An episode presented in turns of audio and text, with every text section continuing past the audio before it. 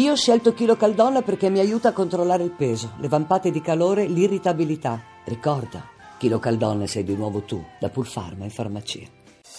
Voci del mattino. Dedichiamo l'ultima parte della puntata di oggi di Voci del Mattino al tema del welfare. Cominciamo a parlarne, eh, trattando un versante particolare del, del, welfare, con Emanuele Massagli, presidente di ADAPT, Associazione per gli Studi Internazionali e Comparati sul diritto del lavoro e sulle relazioni industriali. Buongiorno. Buongiorno. Dunque, avete presentato un eh, libro bianco per eh, quello che definite un welfare della persona. Eh, è un, eh, un modo di, di, guardare al mutato eh, quadro economico, imprenditoriale, industriale, alle ricadute che tutto questo ha poi sui lavoratori e immaginare un, eh, conseguentemente un modo nuovo anche di reagire a questa situazione nel sostegno eh, del, del lavoratore e delle famiglie che da lui dipendono. Sì, esattamente, abbiamo voluto già dal titolo esplicitare l'intenzione di lavorare per un welfare della persona perché eh, nel nostro paese, come in buona parte dei paesi occidentali, il welfare è un welfare del lavoratore, per cui è un welfare occupazionale eh, costruito attorno a chi lavora e quindi chi versa i contributi e versando i contributi ha diritto alle prestazioni di welfare, soprattutto in ambito assistenziale e previdenziale. Poi in realtà nel nostro paese la sanità ha una matrice universalistica anche se è molto diseguale sul territorio perché poi la competenza regionale ha fatto sì che eh, per quanto sia accessibile a tutti lo è con livelli di eh, qualità, efficienza e di tempi di attesa molto diversi. Sì, eh, per, per, la verità, per, la verità, era così anche prima che la competenza passasse alle regioni. Eh, questo sì, sì, indubbiamente. Va ammesso. Indubbiamente, indubbiamente questo ha, devo dire, rimarcato però anche le, le, differenze territoriali perché poi inevitabilmente risente dei bilanci delle certo. regioni oltre che dei bilanci dello Stato. Sappiamo che il nostro Stato non si può più permettere un welfare state dalla culla alla tomba eh, molto costoso come abbiamo conosciuto nel, nel passato, ma indipendentemente dal, dal, dalle problematiche di bilancio che interessano non solo l'Italia, eh, la sfida della cosiddetta quarta rivoluzione industriale è, è che potremmo avere sempre di più avremo percorsi lavorativi eh, discontinui, eh, non più eh, lineari, non, non, come sappiamo eh, sempre più lontano l'immagine del posto uguale per tutta la vita, per cui sempre più facilmente si alternano eh, professioni diverse, si alternano periodi di lavoro e di non lavoro e in più c'è l'incognita, eh, è un tema eh, in forte discussione sul quale ancora non ci sono risposte perché si parla di cosa succederà, eh, però c'è il, c'è il, grosso tema dell'eventuale sostituzione, della crescente sostituzione delle persone con con la tecnologia e con le macchine. Per cui sì, si, è, si, è, parlato anche di tassarle, infatti, le macchine, no? era una delle proposte che è circolata di recente. Beh, è interessante che questa proposta, che io personalmente non condivido, ma questa proposta sia arrivata da chi con la tecnologia vive e, e guadagna, cioè da Bill Gates che l'ha lanciata mondialmente, certo. anche se poi eh, esisteva bene o male in tutti i paesi qualche proposta simile.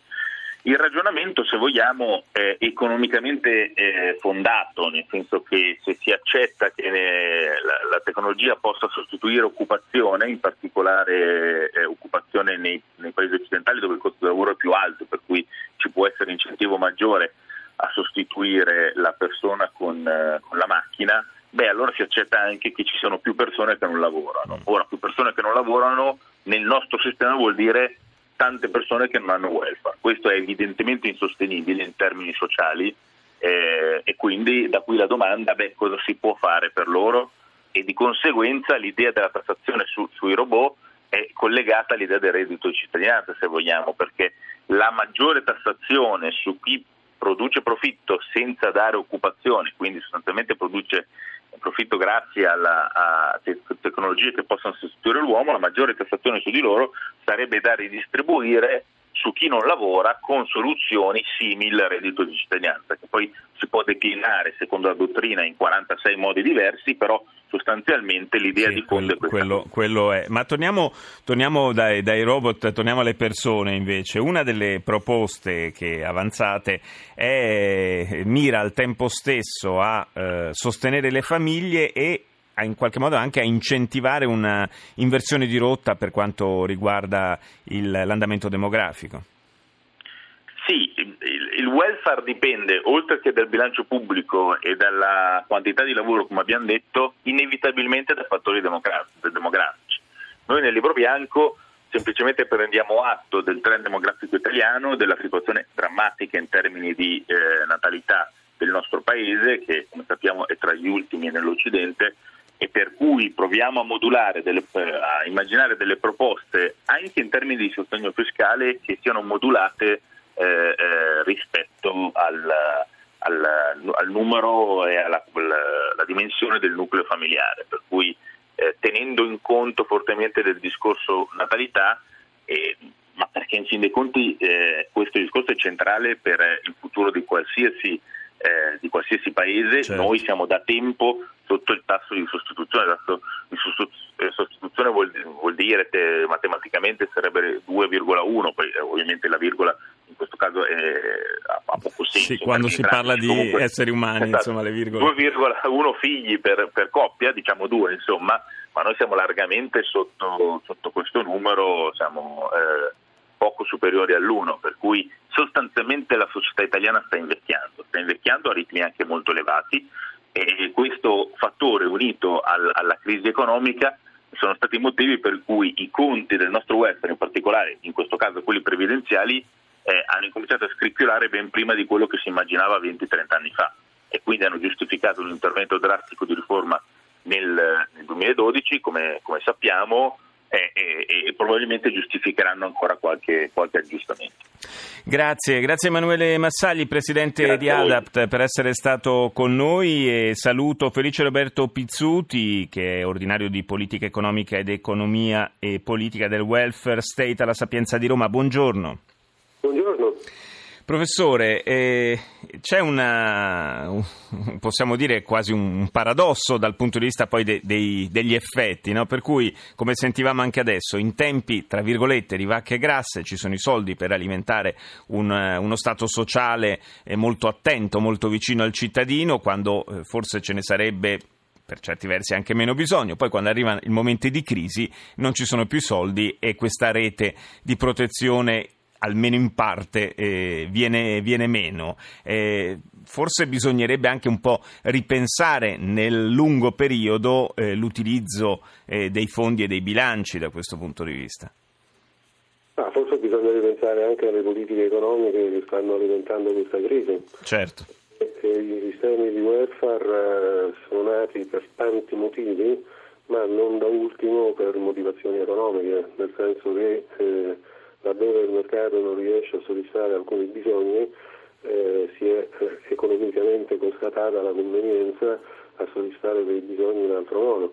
Non è un caso che eh, i sistemi di welfare si siano sviluppati in primo luogo nei paesi capitalisticamente più ricchi, cioè quelli che si sono eh, sviluppati con le economie di mercato. D'altra parte eh, l'economia del benessere, cioè un ramo nobile dell'economia liberale fondata sui mercati che ha eh, individuato prevalentemente le ragioni economiche del welfare che poi si uniscono a ragioni eh, per certi aspetti anche più importanti che sono quelli dell'equità, della coesione sociale, dei diritti, eccetera, eccetera. Però insomma le motivazioni economiche nascono eh, a giustificazione del...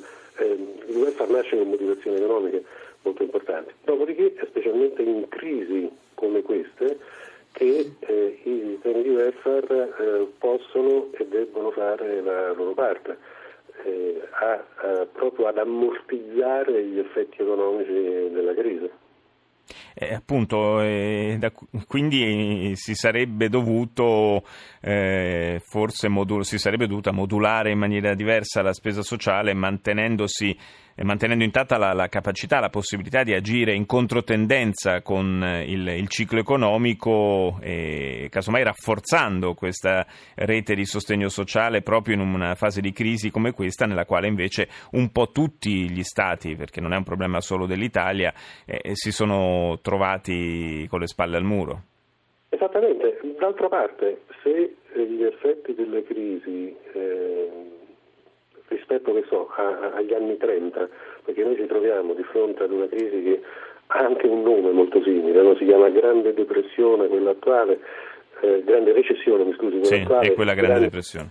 Quella eh, degli anni 30. Eh, la differenza tra questo periodo e quello è che eh, allora i sistemi di welfare non erano così sviluppati, oggi eh, lo sono e infatti eh, non stiamo assistendo alle scene di disperazione che Steinbeck descriveva nei suoi romanzi come furore eh, negli anni 30.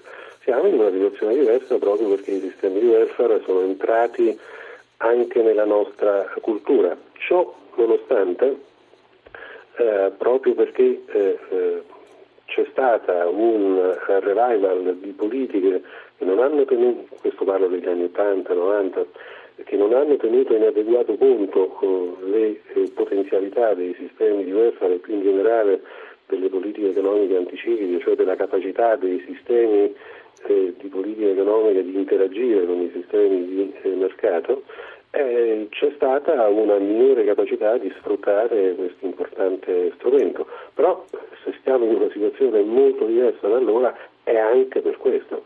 Quindi è in questa strada che bisogna eh, andare tenendo conto che i sistemi di welfare riguardano i lavoratori ma riguardano anche i cittadini perché abbiamo una coesistenza di sistemi laburistici ma anche di sistemi universalistici in uno stesso paese, ad esempio come l'Italia dove abbiamo le pensioni che normalmente giustamente si rivolgono ai lavoratori, abbiamo gli assegni di disoccupazione che per definizione si, si risolvono, si rivolgono sì, ai disoccupati. A chi, certo, a chi non lavora, chiaro.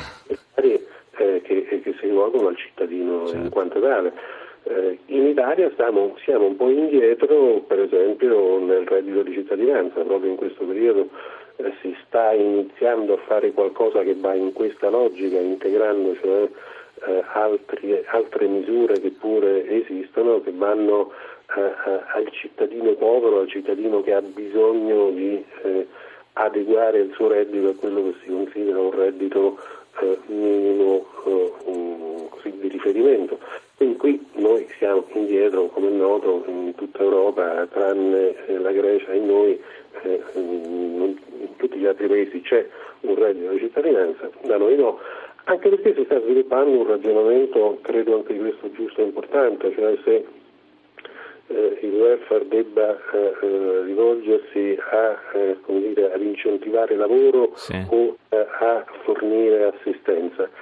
Io francamente considero queste due eh, diciamo, possibilità non affatto alternative. Eh, infatti mi sembra, mi, sembra, anche la cosa più auspicabile che non siano antitetiche, perché non, non può, una non può prescindere in realtà dall'altra. Ovviamente noi oggi non avevamo l'ambizione di esaurire un tema così complesso e anche così però determinante per la nostra vita e per il nostro futuro.